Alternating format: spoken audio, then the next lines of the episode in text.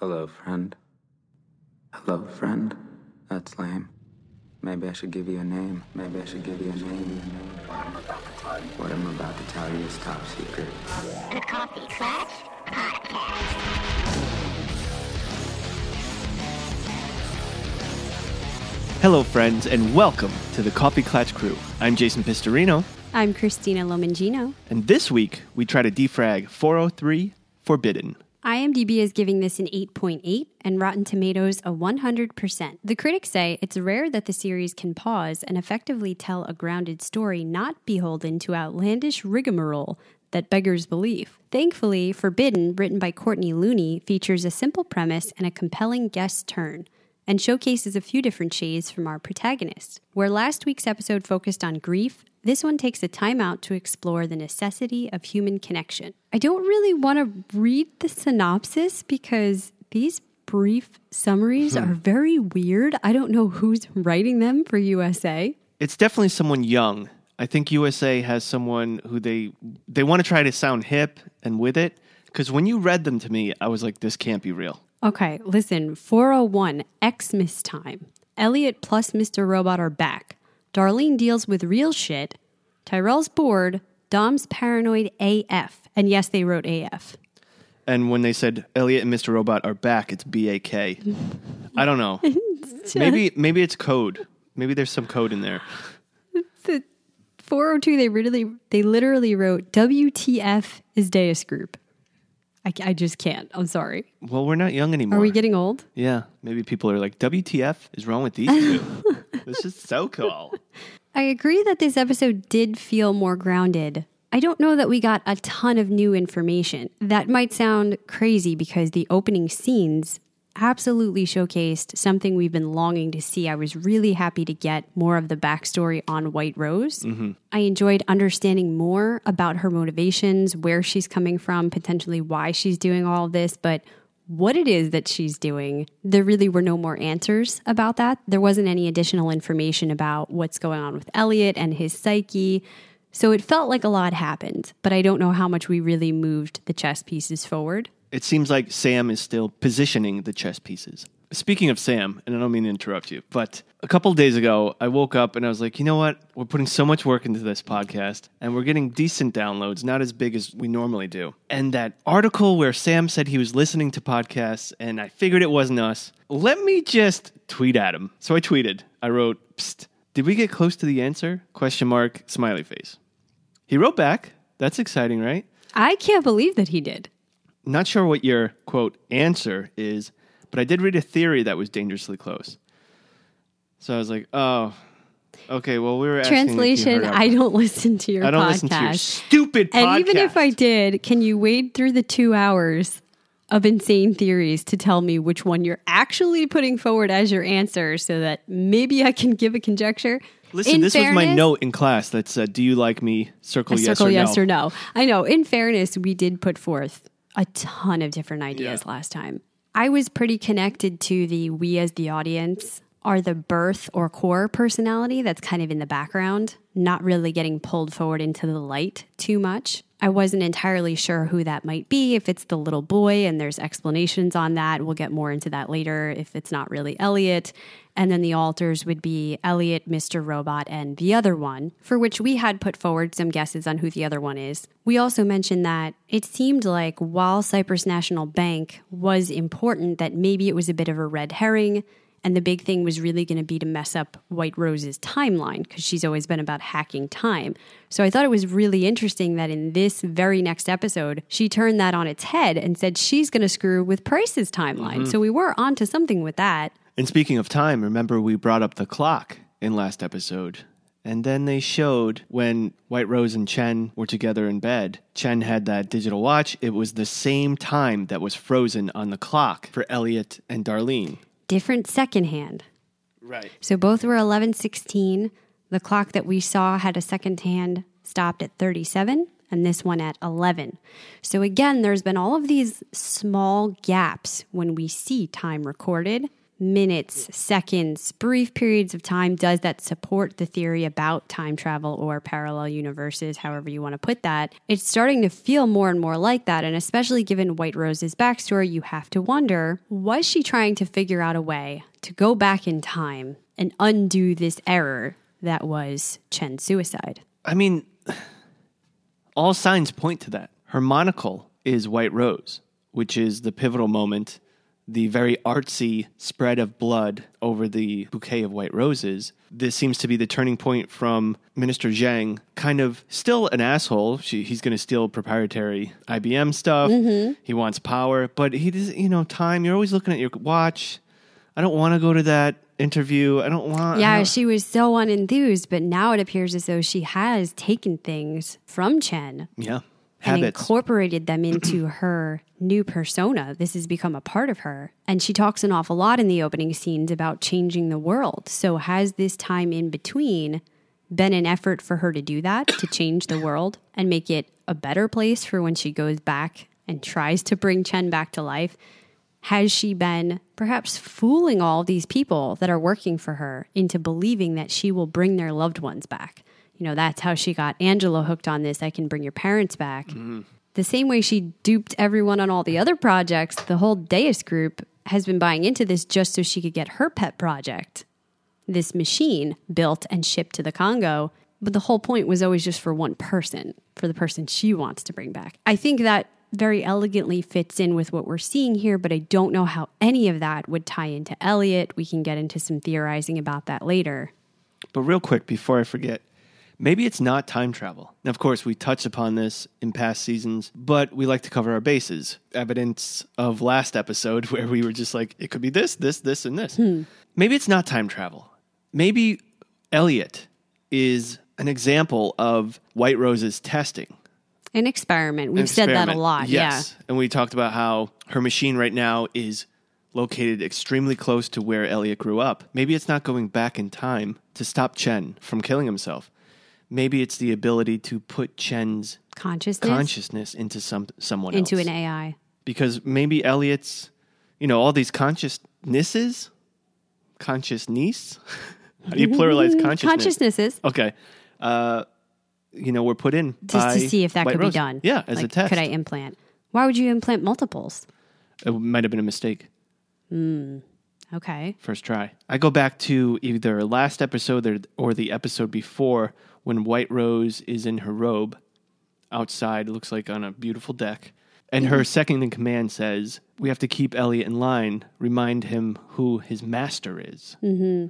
Which just, you know, it's a play on words, but it gives enough questioning of master. Hmm.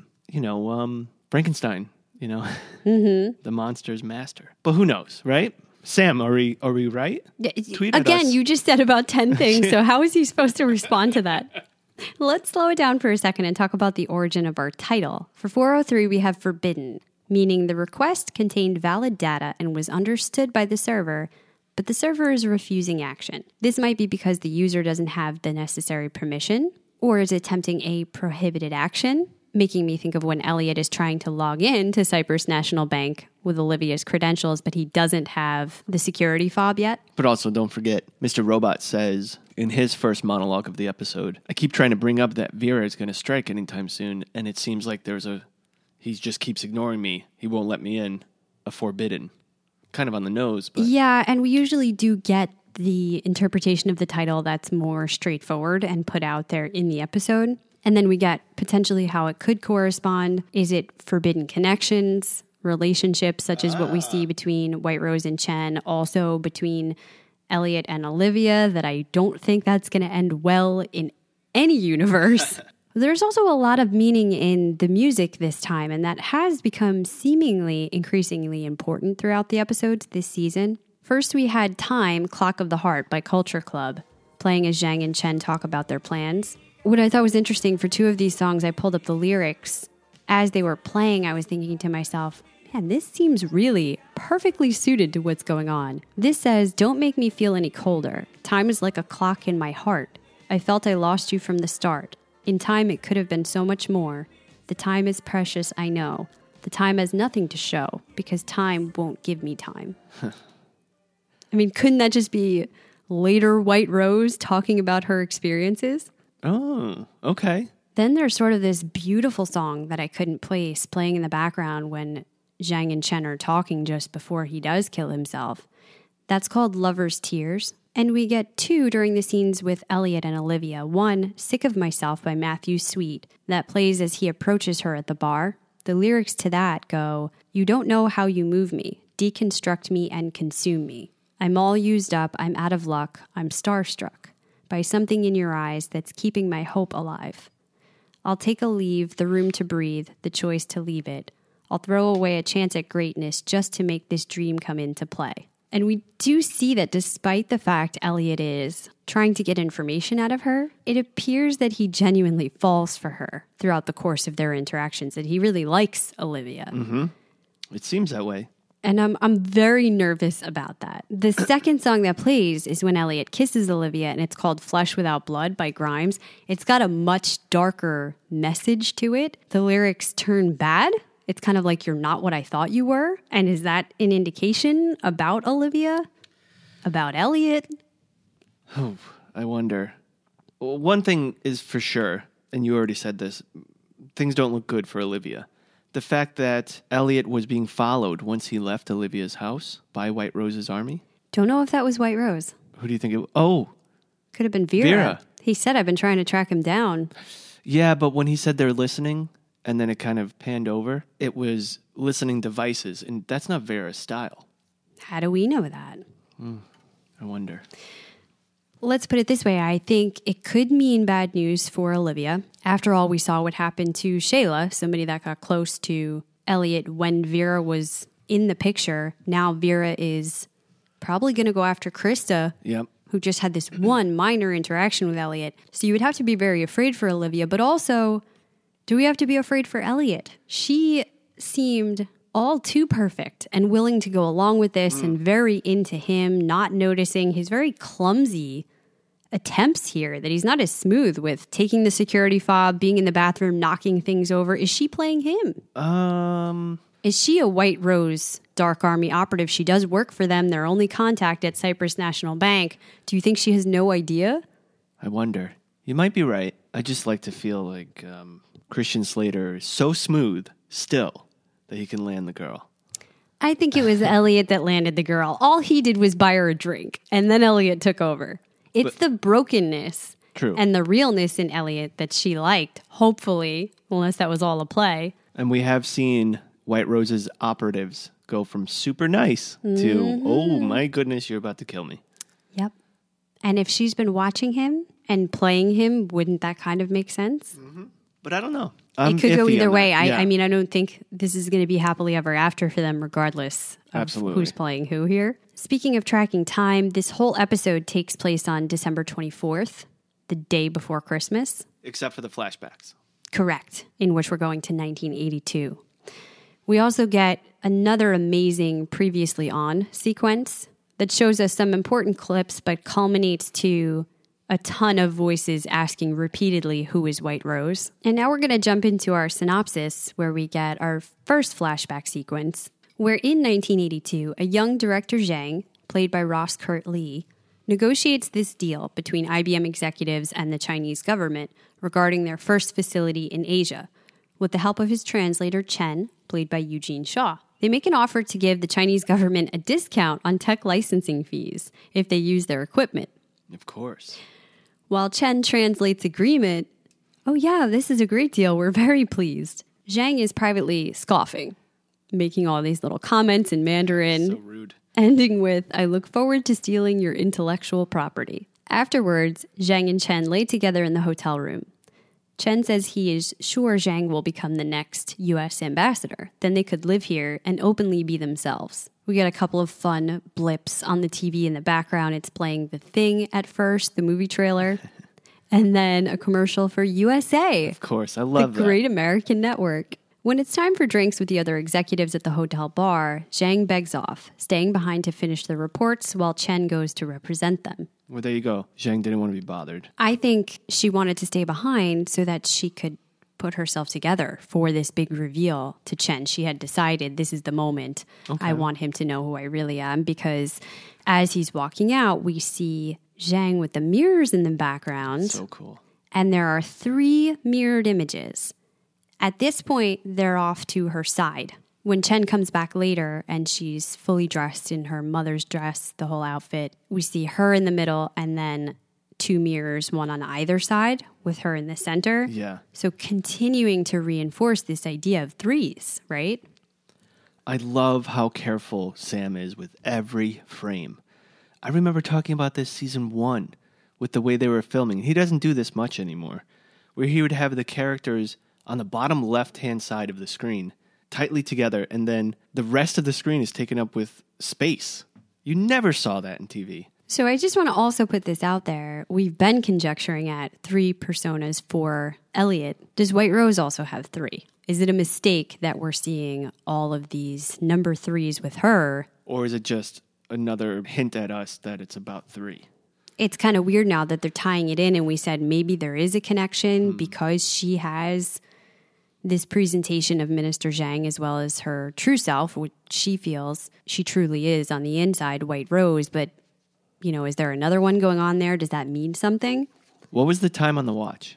I'm getting to that because after much time passes, Chen finally returns from this meeting, and Zhang presents herself wearing the long white dress that she says belonged to her mother, saying she's been waiting for the right time to tell him. Chen replies, You're beautiful, and checks his watch yet again. The time now reads 11 16 11. So I know that some people have been talking about this, conjecturing conjecturing that something big might happen on January the 1st, 2016 if you look at 1 1 16, but that's discounting the second hands. It's moving the decimal there. This is 11 16, not 1 1 16. Oh, I see. I was trying to get dividends of three prime numbers, but no. And I don't even think it's about that. I think the difference is the important part here because the clock stopped in Magda's room was 11 16 37. So a 26 second difference. Okay. How old was Chen when he killed himself? I don't know if we know his age. We don't know, but I'm just wondering if that could be an age or how many years has it been? Has it been 26 years? Mm, that could be. Or does she just need 26 seconds if you're going to bring somebody back? Then that's the amount of time you need To stop him. to stop him from doing that. Oh. I think there's been a lot of indicators of two times that are very, very close, but not quite. Maybe we can start looking if there's similarities there. In the meantime, though, we get this third flashback, the really critical one, where Zhang arrives at Chen's arranged wedding. He won't come out of the dressing room. As a joke, she sent white roses. Which I think is a little bit callous. Like, what are you doing here? This represents death and is often used for funerals in Chinese culture. I see the joke behind it, but if you're Chen, He is you're distraught. to be like, what the fuck? Is this a funeral for our relationship? Right. Or even just my life. Dude, that's not funny. I, I don't know if Zhang is quite appreciating yet the level No. to which Chen is really becoming unhinged. He can't deal with this anymore. He's saying he can't marry a woman he'll never love.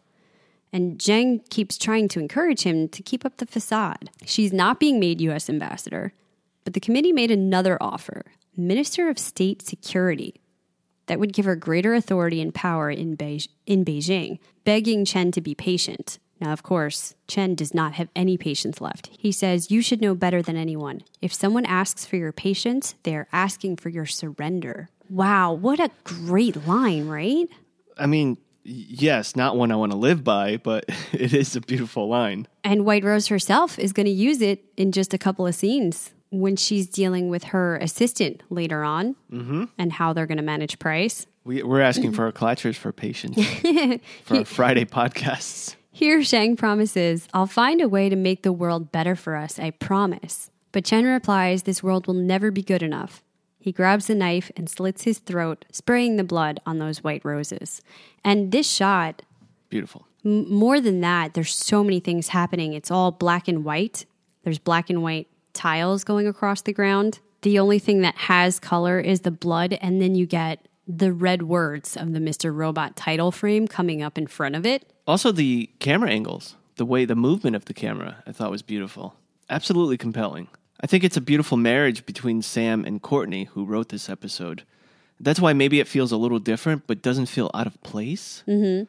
Um, and good on Sam to relinquish some of the responsibility, right? Yeah. He probably had so many ideas, and he's like, I need to squash the two seasons together. I need someone to help me.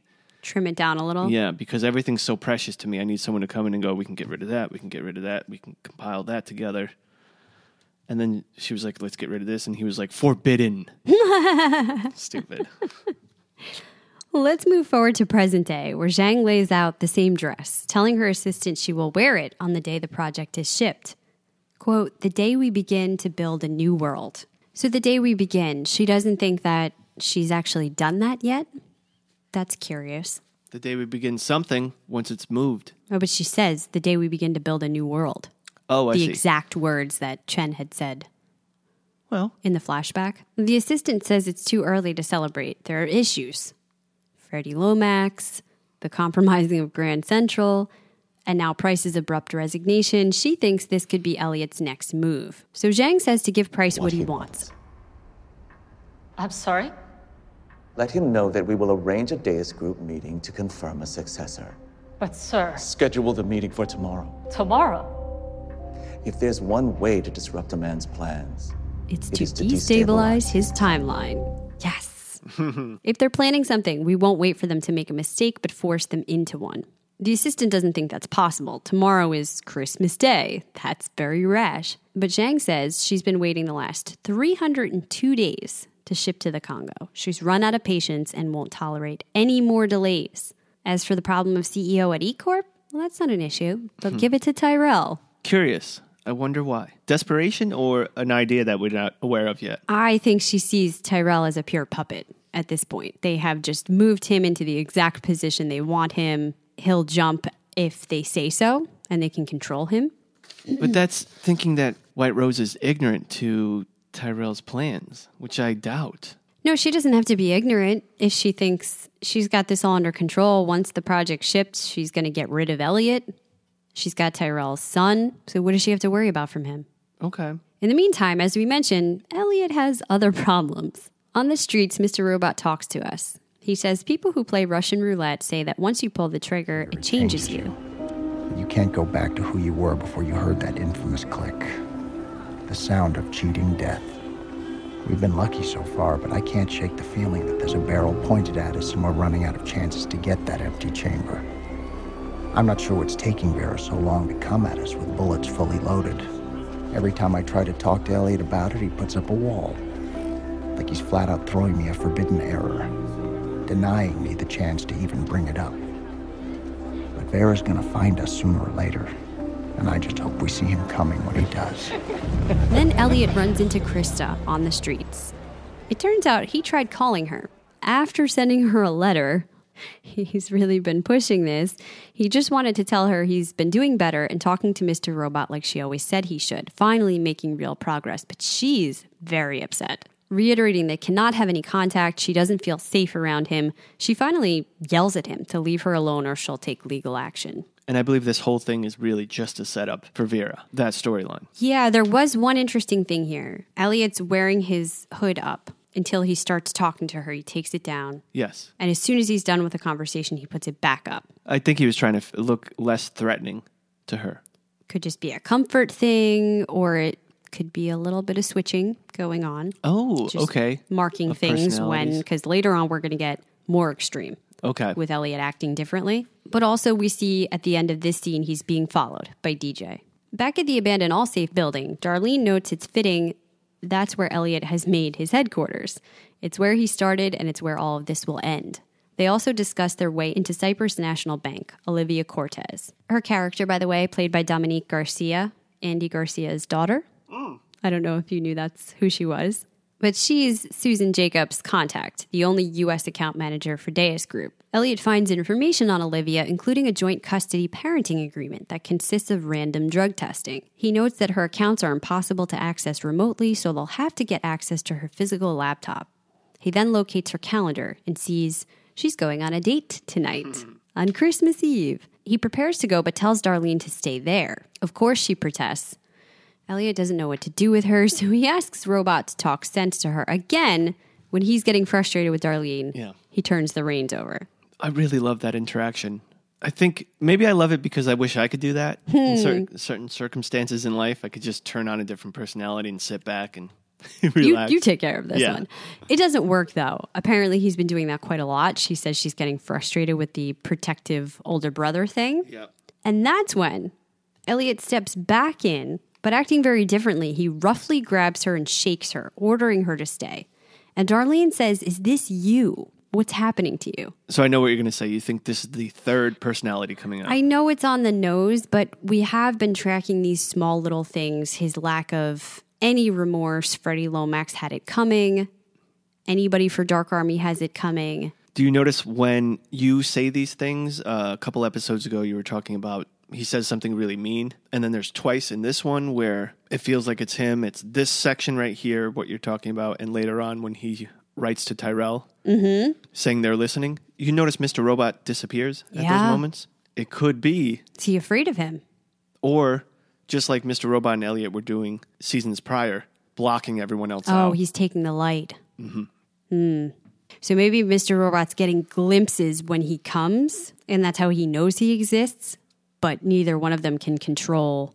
This guy pushes them out. Anyway, it gets worse though. Darlene says, Nothing's ever going to change with you, is it? He says no, and he never should have opened his door when she came back into town. I don't know, unless Elliot's getting extremely Impatient and off off the deep end. These things aren't like him. He's told us that he is shutting off emotion, he's been off the deep end since season one. But being emotionally unreactive to things like not grieving Angela's death is different from him acting completely separate to his normal personality. True. Th- those aren't really the same thing. And in fact, Mr. Robot gives us another speech here. And I don't think these are all just fluff. He says there's no word for it orphan, widow, widower. What do you call someone who's lost everything? Mom, dad, sister, girlfriend, friends. A survivor or a walking time bomb? Elliot thinks the more he restricts everyone's access, the less vulnerable he'll be.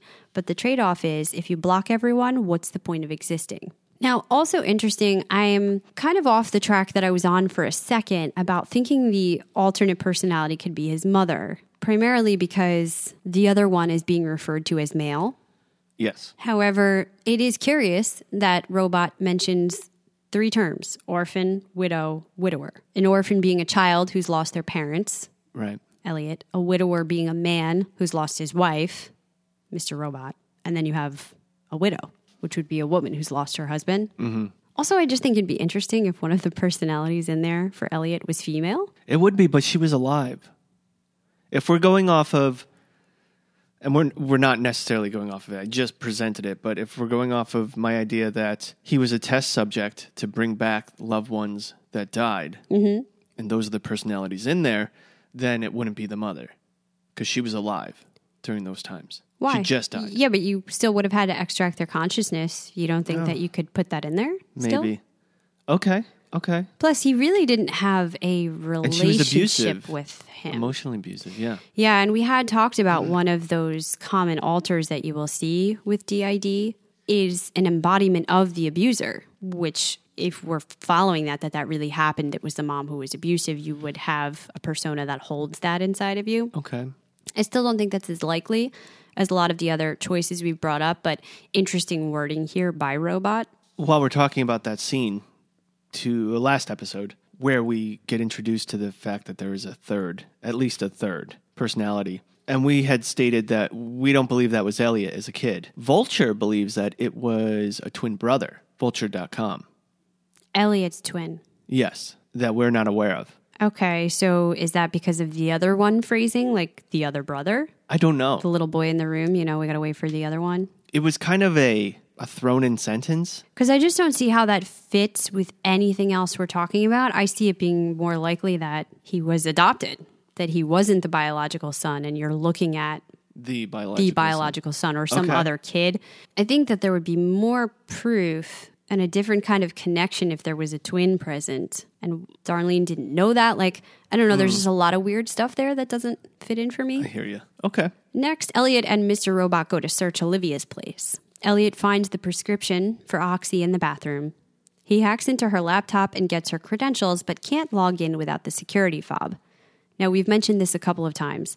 I sort of was understanding what it meant, but I wanted a better grasp on it. This might be obvious to some people, but a security fob is a hardware device with built in authentication used to control and secure access to devices and computers. It displays a randomly generated access code which changes every 30 to 60 seconds.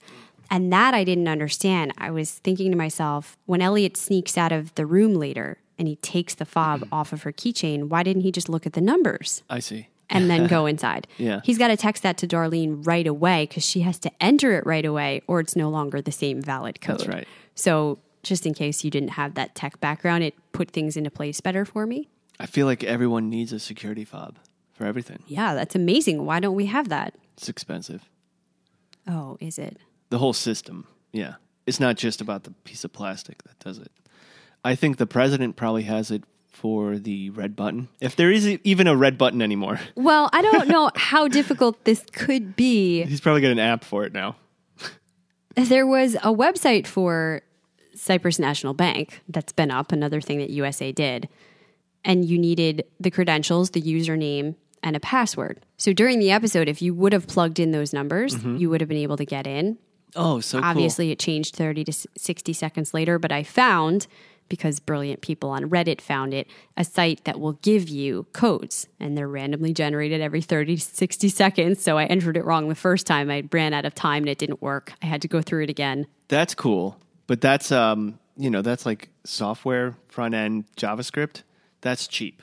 But I think like, But it's it's a similar idea Absolutely. of what we're talking about here Yeah. randomly generated numbers that are a code that will get you in somewhere anyhow just a fun aside each time it would give you a different quote depending on when you logged in oh, that's cool.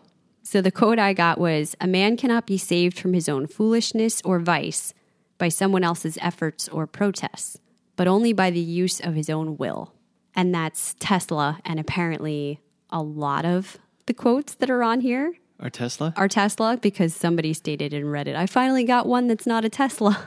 Oh wow, that's cool. Man, Sam just sits there and There's so much stuff. I wasn't even aware of this until I stumbled upon it. Anyway, it's at this point that Elliot thinks, due to bank protocol, Olivia will have that fob on her. So he actually has to meet her and find a way to get this. And he decides to go to the location where her date's scheduled through OKCupid. Once there at this bar, he sees that Evan stood Olivia up. He is planning to blackmail her using the Oxy and the custody agreement somehow. I don't know what he thinks he's going to do here. it wouldn't have worked because we now know that she wasn't taking oxy. Right. Well, luckily, Robot steps in. He takes over here, buys her a drink, and charms his way into a conversation. But then he turns the reins back over to Elliot, and things go well.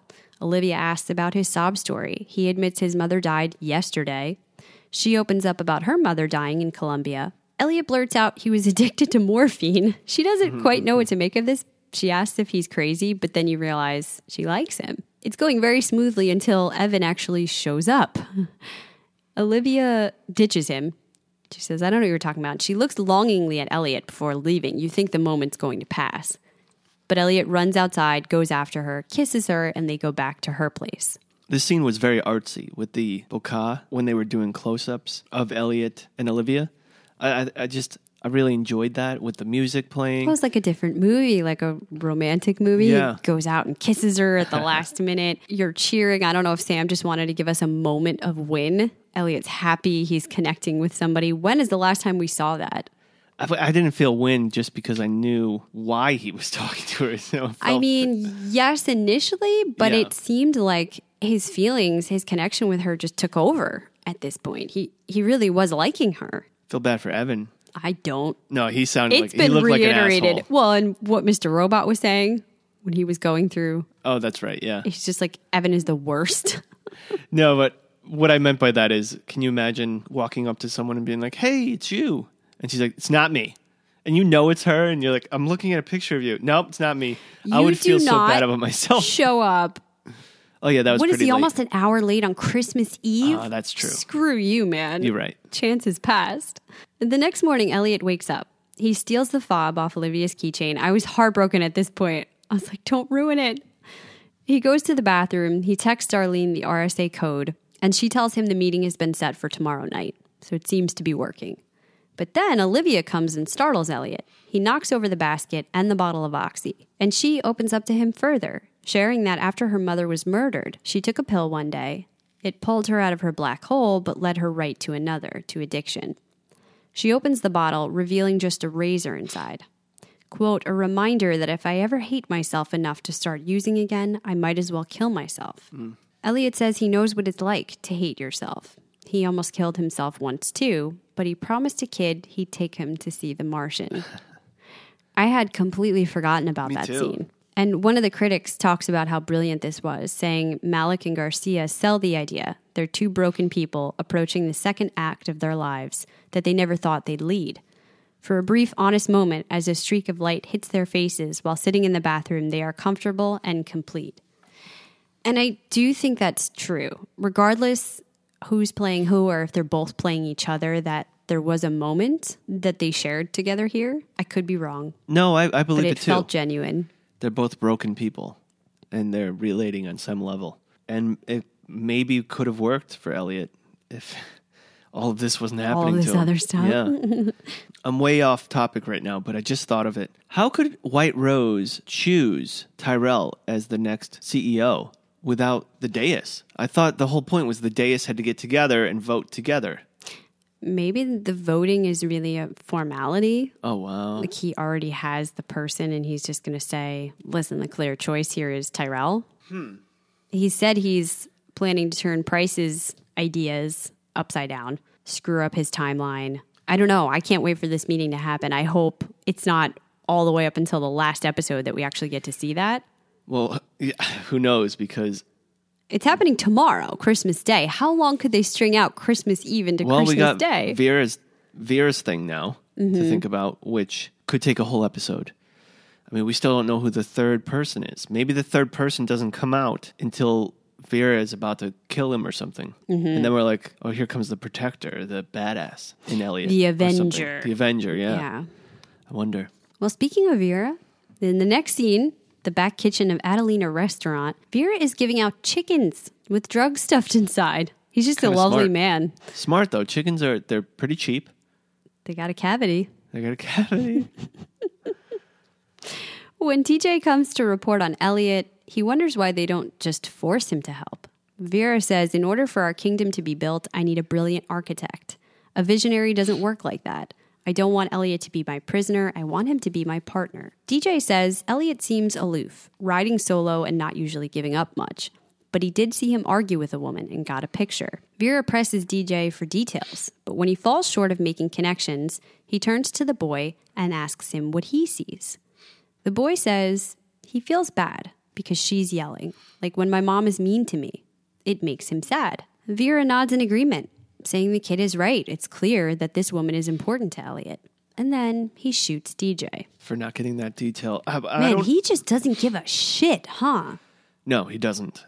But I don't know what to make of Vera right now. I just don't. What does he need him for? What's this big, grandiose plan? And what does Elliot already know about it? Because it seems like he, he or one of his personalities knows something that we don't, Mm-hmm. or Mister Robot knows doesn't know either. But and I might get chastised for this. I don't care right now.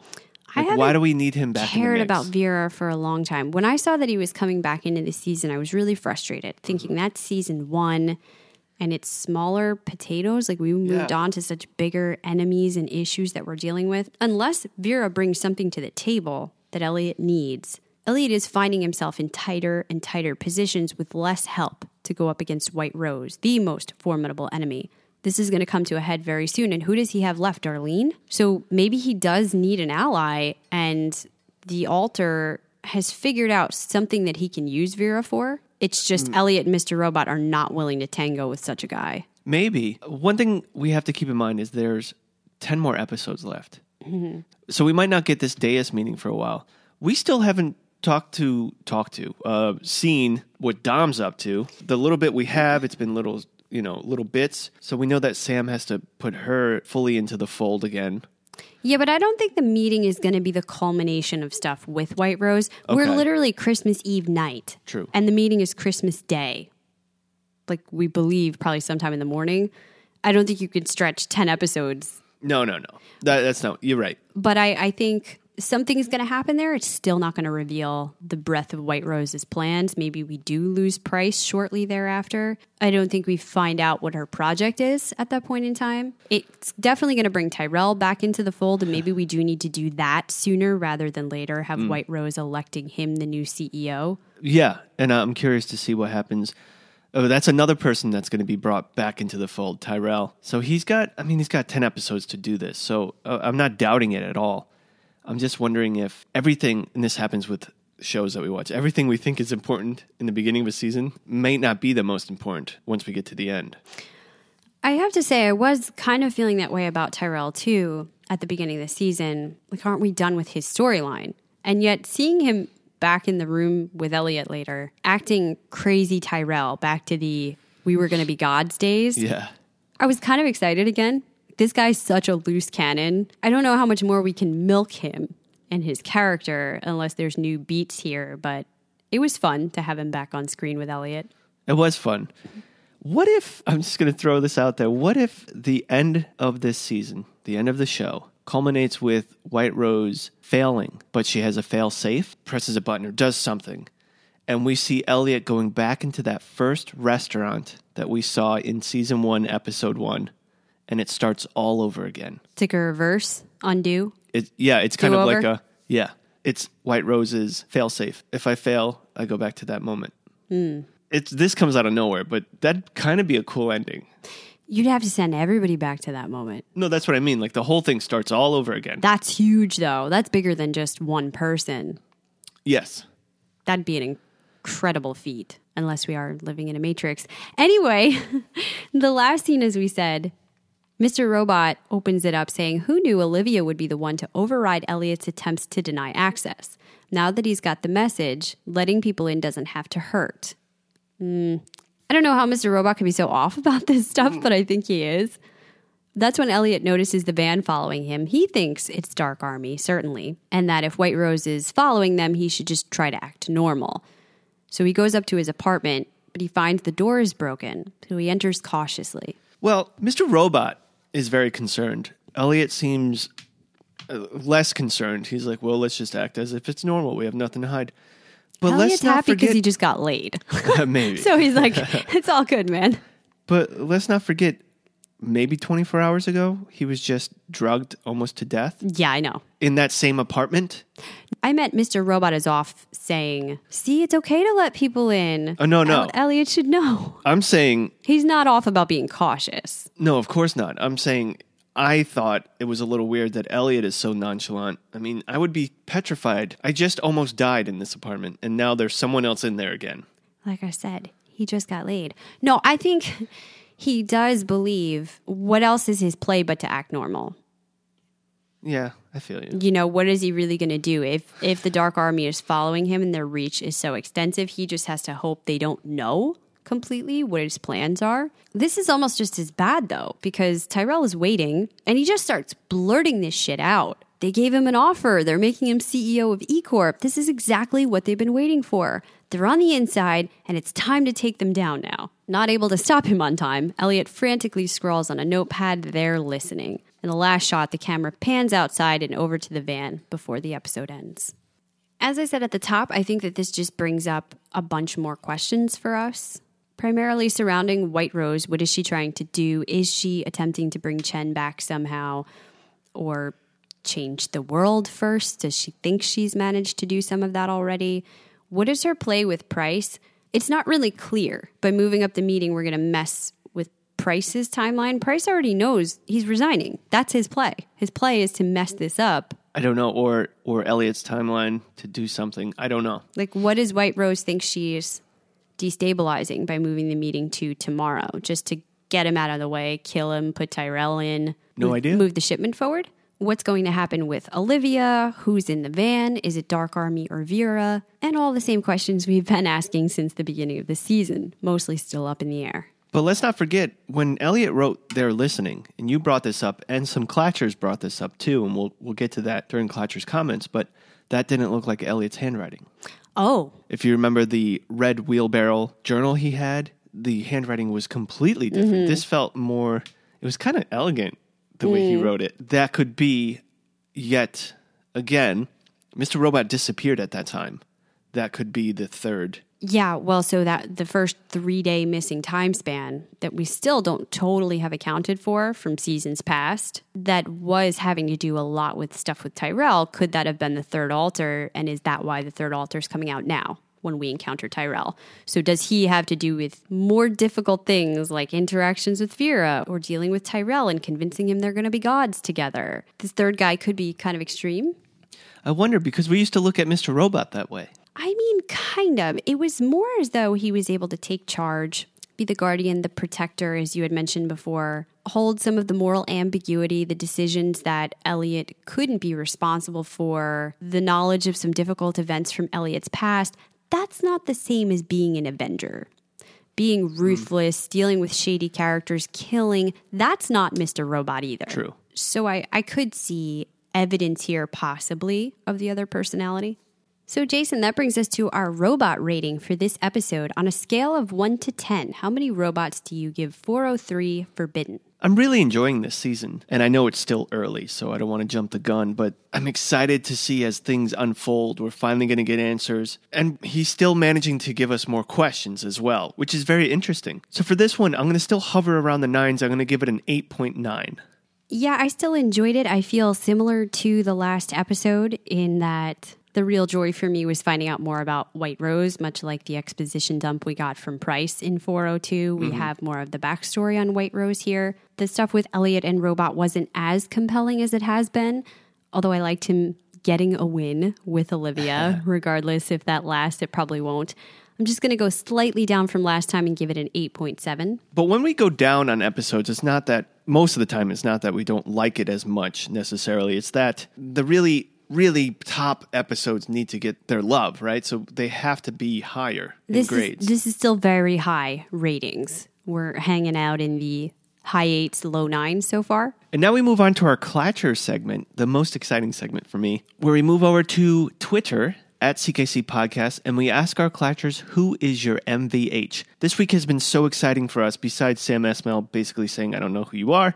Um, we got about 20 new followers, which is so amazing. And I'm wondering, uh, Christine and myself, we created an ad 10 days ago and we put in $10 a day for 10 days of Elliot listening to the podcast, our podcast, on a phone while he's walking in Brooklyn, just chilling, you know? Maybe it's Mr. Robot, maybe it's the third personality, but someone's listening to our podcast. So we made an ad for that and we pushed it out there. And I'm wondering if the $100 paid off, if these 20 followers found us because of that. So let us know. But while we're talking about that design, it's now officially out. It's here for you guys the free wallpapers for your smartphone, for your tablet, and for your desktop. If you want a Mr. Robot CKC wallpaper for your device, it's there. Just go to coffeeclatchcrew.com, click on Clatcher's Corner, Wallpapers, and you can download it for free. Don't worry, it doesn't say Coffee Clatch Crew really big and kind of um, ruin your background. It's just Elliot walking in Brooklyn listening to our podcast. It's so cool. I have it on all my devices, and it's it's a gift to you guys as a thank you for following us. Again, coffeeclatchcrew.com, click on wallpapers. All right, so this week we had Elliot, White Rose slash Zhang, Vera, and Olivia. Our Clatchers have voted, and coming in at last place, thank goodness, Vera with 5%. Uh, well, we got to see a little bit more of him. We know that he's dangerous. We're starting to see how dangerous he could be. It looks like some loved ones around Elliot may be in trouble. He has no hesitation killing this guy who presumably has been working for him for a long time. He's not as detail oriented as Vera would like, but it seems he's been a loyal assistant and he just takes him out because some young boy was able to see things in a picture that DJ wasn't. So that is intimidating. The almost philosophical way he talks and looks at situations is slightly more intriguing. I haven't been super high on this character coming back, but maybe there will be better stuff with him yet to come. Yeah, I'm sure there is, but I don't know if I have the emotional wherewithal to add another character right now into. And I don't want to go back to talking about the Shayla stuff. If he does take Olivia out, wouldn't that feel like just returning to season one? I mean, there is a nice arc to that, I suppose, but It depends on what Vera's idea is. What's his plan? Maybe it's a, a big enough plan to be intriguing. Do you think Vera knows Tyrell? No. Getting those two together, hmm. that would be something. Oh, that would be something. Coming in third place with 21% is Olivia. Well, we only scratched the surface here, and if some of our conjecturing is correct, either we have something to worry about from her or she's being taken out soon. So I don't think people want to emotionally invest in her too much. Absolutely, but I think she got so many votes because we find her valuable. She made Elliot smile. We don't see that smile very often, and it means more to us. It means a lot to us, right? It does. My concern here, Robot maybe almost ignorantly saying, This is a great thing for Elliot. I've been wanting him hmm. to own his feelings. Elliot's kind of been saying, Fuck my feelings all season. I don't have time for that. He actually listens to Robot for once, goes this route, connects with somebody. If something bad does happen to her or him for getting involved with her, isn't that just going to prove his point? This is why I don't get close to people. Yeah, Mr. yeah. Robot, what's your problem? Like, you know, it's just going to reinforce all of those bad ideas. And in second place, White Rose slash Zhang. Getting closer, getting closer with 33%. I'm a little shocked that in the episode we get more White Rose backstory. Mm-hmm. She didn't take the poll this time. Look, it humanizes her a little bit, but we haven't forgotten all the things she's done. I mean, the top of the season, She's Angela was killed because still a bad person. Horrible. So we're like, oh, she's done great, but you know what? well, you can empathize with somebody's motivations when we talk about villains Mm-hmm. or adversary characters in our stories. The really great ones are ones that do have a backstory. We can Yes. see how did they come to the place where they are right now. But there are lines that once you cross them, being empathetic towards you doesn't make you a good person. Right. But this is a great villain, though. I think what made White Rose not get the full MVH is that she hasn't struck yet. If and when she strikes, gains control of the chessboard, that's when she'll win. Mm-hmm. Well, coming in first place with 42% is Elliot. How nice because Elliot hasn't had a win yet. We've had Mr. Robot and Price taking the polls so far. And he does have a moment of peace, a moment of happiness in the midst of quite a few seasons worth of suffering and struggle. I really enjoyed seeing that for him. Thus, my vote also goes to Elliot. We're just in line with the polls this season. We really are. I as well will go Elliot. But speaking of bad guys that you can empathize with or crosses the line of not being necessarily a bad guy to us, that reminds me of the movie that we will be reviewing this week for our Patreon podcast, and that's El Camino. There were four options this month on the Patreon poll. I was probably least excited for this. I'll be honest about it because I did not watch Breaking Bad. Everyone come at me. I know that I need to see it. I've seen some episodes here and there. I do have a general idea of what the story was about, and I caught myself up with some reviews before we went into the movie. I still wondered, is this going to mean anything to me? Even knowing the history, if I don't have the emotional connection, do I care where Jesse goes after the story of Breaking Bad ends? No spoilers. I still found this interesting. I can't wait to talk about it. And if you want to hear about it, you're going to have to sign up for Patreon to get that movie review. Just head on over to that same website. You might as well bookmark it, right? Go to coffeeclatchcrew.com, click on Patreon, and join us there. There are multitudes of tiers, so you don't have to join on the movie level. We have coffee break episodes every month, we have bonus episodes every month, movie polls. You get 10% off our gear store, and you know that you're helping Christine and myself out. And you get entered into our monthly raffles where you can win an item of free Coffee Clatch Crew merchandise. Plus, every tier higher up on the list, you get all the rewards from the previous tier. So if you're on the movie level, you also get coffee breaks, bonus episodes, you get everything. In the meantime, we encourage you to keep interacting with us. Getting more votes on this Twitter poll is amazing. Let's find out what our Clatchers had to say about their MVH this week. Elsie says, I put Elliot, but really I'm voting for Mr. Robot. He got Elliot to open up, take a breath, and enjoy the moment.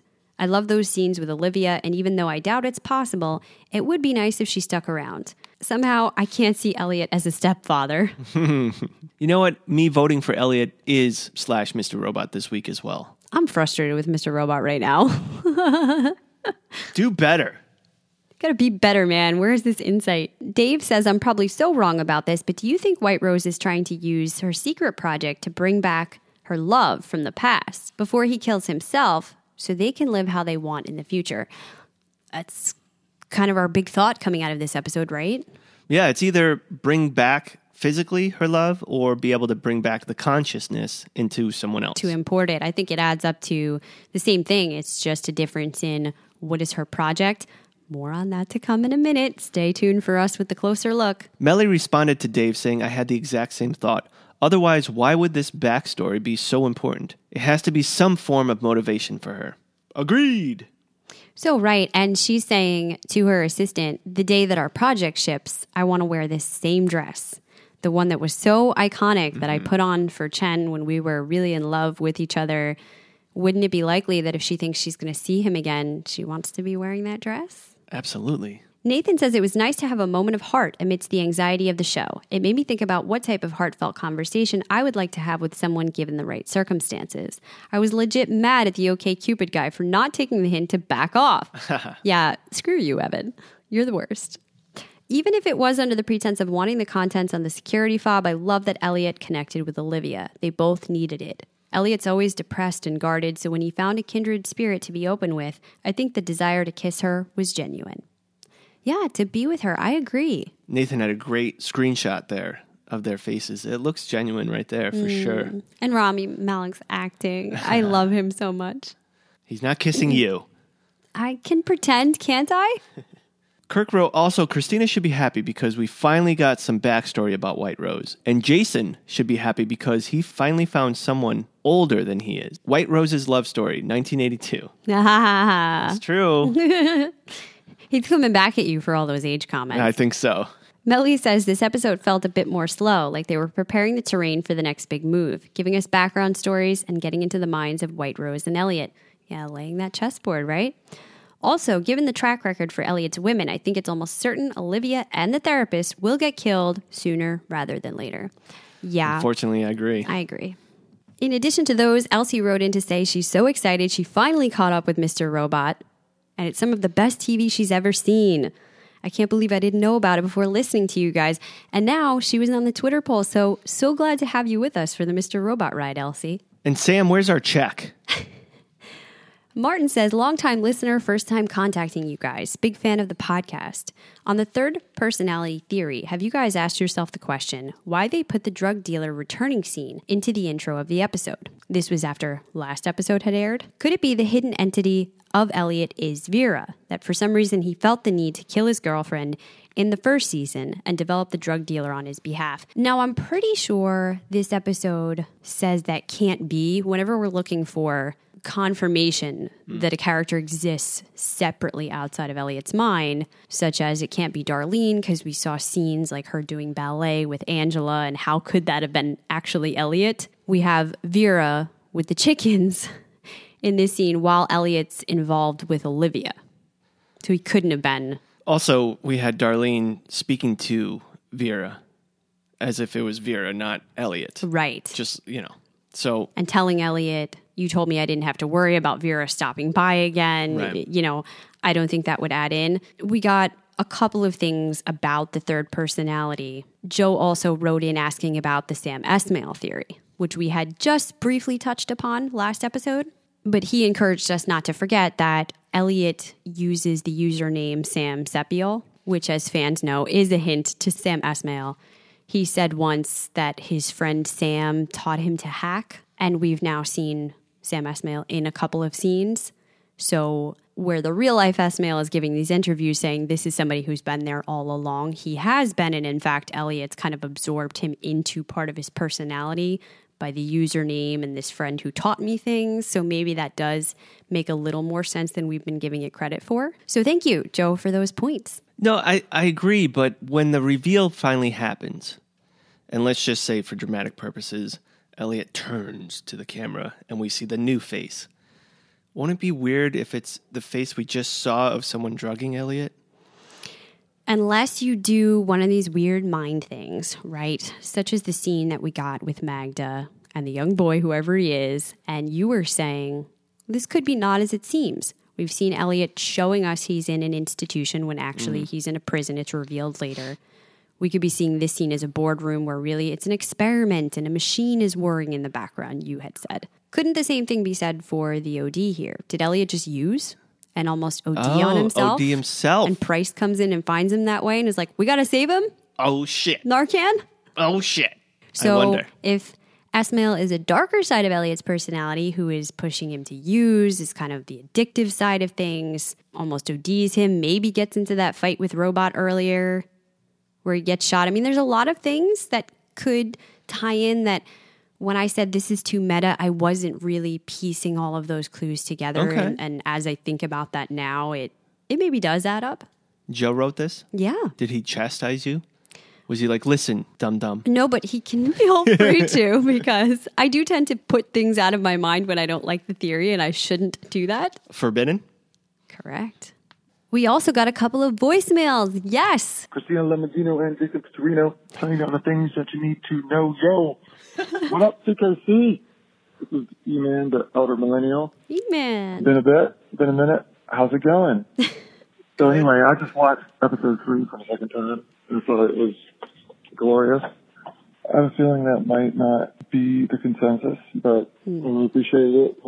Slow pace, you know, and the White Rose stuff was excellent. Have some background there. I really liked uh, Elliot has no one, and then he Olivia is a person chooses to kind of um, use to please her um, get through some things.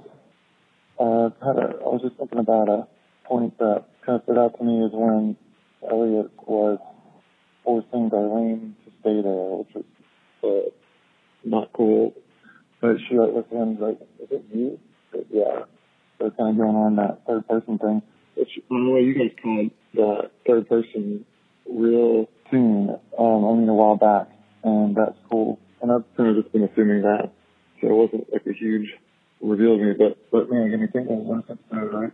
The second watch, I was just kind of thinking about this girl, Olivia, said her mother was murdered, and what is she Susan Jacobs' daughter? I'm not sure, but anyway, like the way that Elliot is, just, if you think about it, from the outside, it's like awful he is totally taking advantage of this girl and uh, just stealing from her, and it's it just the whole thing is just really awful. You know, it's not keeping women very well, but Arlene and then Olivia, but they do such a good job where you still, you know, feel for Elliot, and he's not really an anti-hero. He's still kind of a hero, but um, you know, kind of a Jaime Lannister thing, I guess. But I mean, not that extreme, but you know how it is. Anyway, um, I haven't called in a while, so I'm going to say hi. You guys are definitely the best Mr. Robot podcast. I've tried out a few others, and they're real amateur hours, you know what I mean? This round is on me. Yeah. So E-Man also bringing up the scene with Darlene and how Elliot was acting a little strangely. Could this be the third personality thing going on? And talking about Elliot as sort of the anti-hero because he's fighting for good, but he's doing bad things like taking advantage of Olivia in the process. A pattern that we've been seeing with him from the start. It's good to hear from you again, man. He left one more. I think he forgot to say something. Let's see what he has to say. Yo, CKC, this is E-Man again. I've got a little flustered there. I totally forgot kind of the purpose of my call. And I, I was thinking, you know, the whole White Rose thing, we finally got that big uh, exposition dump last episode. So too, uh, with the whole project and Deus Group and all that. And it kind of comes down to like, how sci-fi are we going here? I mean, it could easily be super sci-fi where he's creating, I mean, we've seen the machine and it looks like a particle collider, where we call those things, Yeah. um, like a CERN. Very likely, I've heard theories, maybe you guys even talked about how he's like gathering all this data and he's been there since the internet was around. You know, the Deus group, Zhang has been collecting all this data. So maybe there's going to be like, uh, backups of ourselves kind of thing. And, uh, I mean, time travel, of course. I mean, if there is time travel, it's going to be like, oh, of course, because of all the Back to the Future references and such. And if there's not, it's going to. Sam Esmail does a really good job laying the breadcrumbs, picking up on things that should be picked up on. If they're not, it's still good, whatever. But I was just kind of thinking, like, you know, how sci-fi is it? And if it's super sci-fi, like Elliot's a robot, there's AI because of the Allsafe, the second L is gone, all these little tidbits. Um, I haven't been on Reddit much, uh, just a little bit, kind of see like a couple headlines. And I like that. I don't know if you guys saw this, but somebody caught that at Allsafe, or the, the Allsafe they're now, there's a third monitor stand just that does not have a monitor. And uh, like Elliot and Mr. Robot are standing above the other two. And that kind of was foreshadowing. I mean, I bet if you look back to the first season, there's all kinds of foreshadowing. This is why the show is so awesome. Uh, I guess what I was saying is just I wouldn't be surprised if it's extremely out there, and if it is, it's going to be really hard to keep it from being silly. But I mean, Esmail hasn't done us wrong yet. Putting himself in there, I don't know about that. That was a little much, and I haven't heard anybody talking about goodbye friend. Like him actually saying those, like what those words mean, and it's not just Oh, it got cut off. Damn it. Well, thank you for that additional catch. I didn't notice that. We were so concerned with the Allsafe building sign reading AI, mm. but the fact that there were three monitors and only two personalities there, robot standing over one, Elliot over the other. So, further proof of the power of threes. I love it. Absolutely. But we've also seen Mr. Robot on his own laptop in the corner. And it didn't mean much to me because at work I have three monitors. okay, but you know, we talked about the three mirrors in this episode. True. Thank you, E-Man, for your phone call. Hello, this is Elsie from New Jersey. I'm calling about Mr. Robot episode 3. Wow, I really liked the episode. Although I have to say, what the heck, we didn't get anything from the big reveal last time. Unless I totally missed an entire section of the episode. And I was like, oh my goodness, I can't believe. Also, then when Elliot talked to Krista, he was like, everything's fine. And I was like, how did you say that everything is fine when you just found out last episode that there's this fishy thing happen? Anyway, I liked, I liked the scene with Elliot and Krista. I thought it was really good. But I also felt like it was a little bit disingenuous of Elliot to say that to her. Oh man, and then Vera killing that guy in front of a kid, I was mm-hmm. like, wow. Vera is such a character. Oh my goodness. I feel like he adds so much crazy into the show and I love it. I am so excited for where they're going this season, especially after that big reveal at the end of the episode. I cannot wait. I have to say, this episode, I was one of my favorites with the parts of Elliot and Olivia. I just, I miss Shayla so much. She was one of my favorite characters. And I got a little bit of that vibe when Elliot and Olivia were hanging out.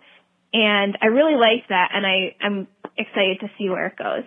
So thanks guys. I am looking forward to your podcast to come out on Friday. I cannot wait to hear what you guys have to think of this episode.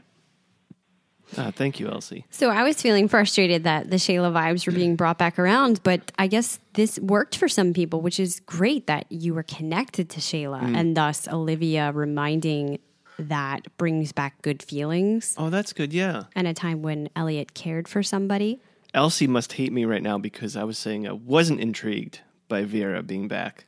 But well, she loves. too. But th- see, but that's good because that is we good. like certain parts of each episode and the season, and other people have other things they're enjoying. So thank you, Clatchers, for calling in. We love call-ins. I also have to say thank you so much. We made mention on the last episode that it would really help support our podcast if you are enjoying what you're hearing, if you could give us a quick review on iTunes or whatever platform you're listening to us on. We did actually get a couple of new ones, so maybe that worked. Thank you to Lisa Winford, writer, teacher, mom, who both left reviews on the Mr. Robot channel, as well as Big Tom78, who left one on the regular Coffee Clatch Crew channel. Keep them coming, please. It helps us out tremendously. Well, that's going to do it, except for the closer look in our spoiler section. It is going to include our preview, but first, we're going to talk about another theory for White Rose's project. And there's nothing too crazy in that section if you want to venture in there this time. But if not, we look forward to seeing you next time when we review episode 404. For those of you still here,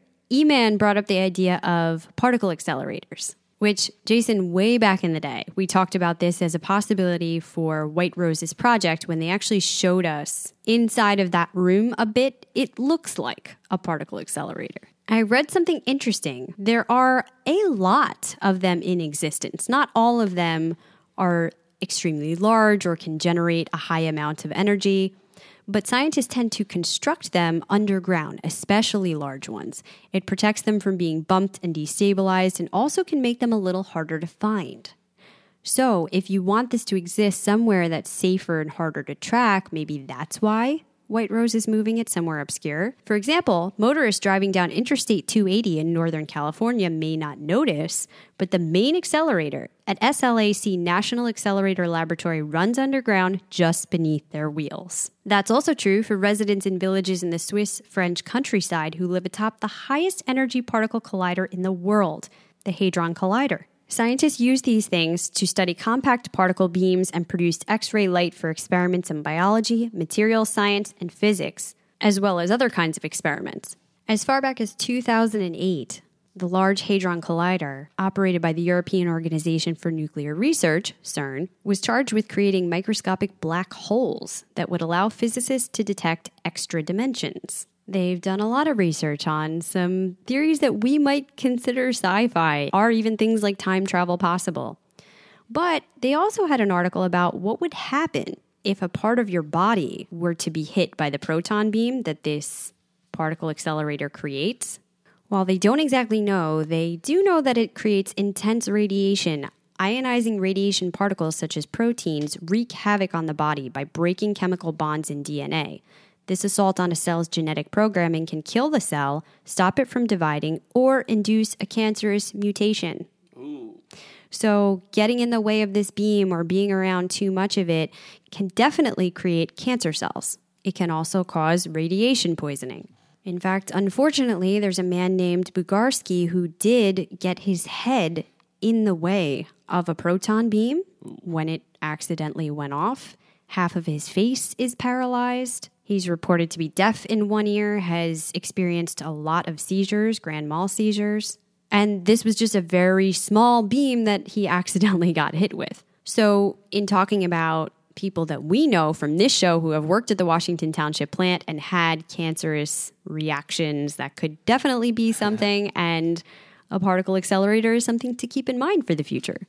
Finally, we got our preview for episode 404 up next time, where Darlene says she's lost everything except her brother, and she's now concerned he might be dead. Tyrell says, Have you ever considered leaving? Forget about all the mistakes you've made in this life and just go. And we see him walking out into the woods.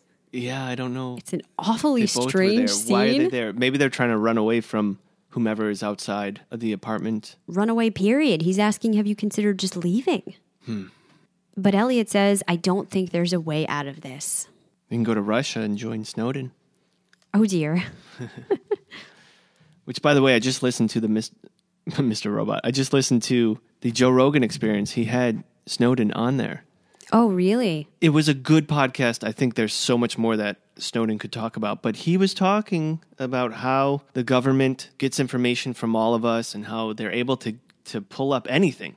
AT&T has every conversation, every call we've ever made uh, all the way up to 1987. Not necessarily recordings back then of us speaking, but who we called. Well, that was all White Rose's plan, right? Yeah, exactly. That's why she started the internet. It- that's why it reminded me of it. And he breaks down a lot about how now it's moved on to mobile and it's even worse. Mm. So definitely check that out. Everyone probably listens to Joe Rogan, so you probably already know about it, but it's worth mentioning. well, I didn't. No, that's true. Well, that pretty much wraps up this week. We've discussed so much. We have so much to learn. Maybe by the end of this season, Sam Esmail will listen to our podcast. But now I have to edit and get this out as soon as possible. Just a quick reminder go over to coffeeclatchcrew.com for our free Mr. Robot wallpapers for all your mobile devices. Just click on Clatcher's Corner and wallpapers, and it's yours. Till next time, this round's on me. This round is on me.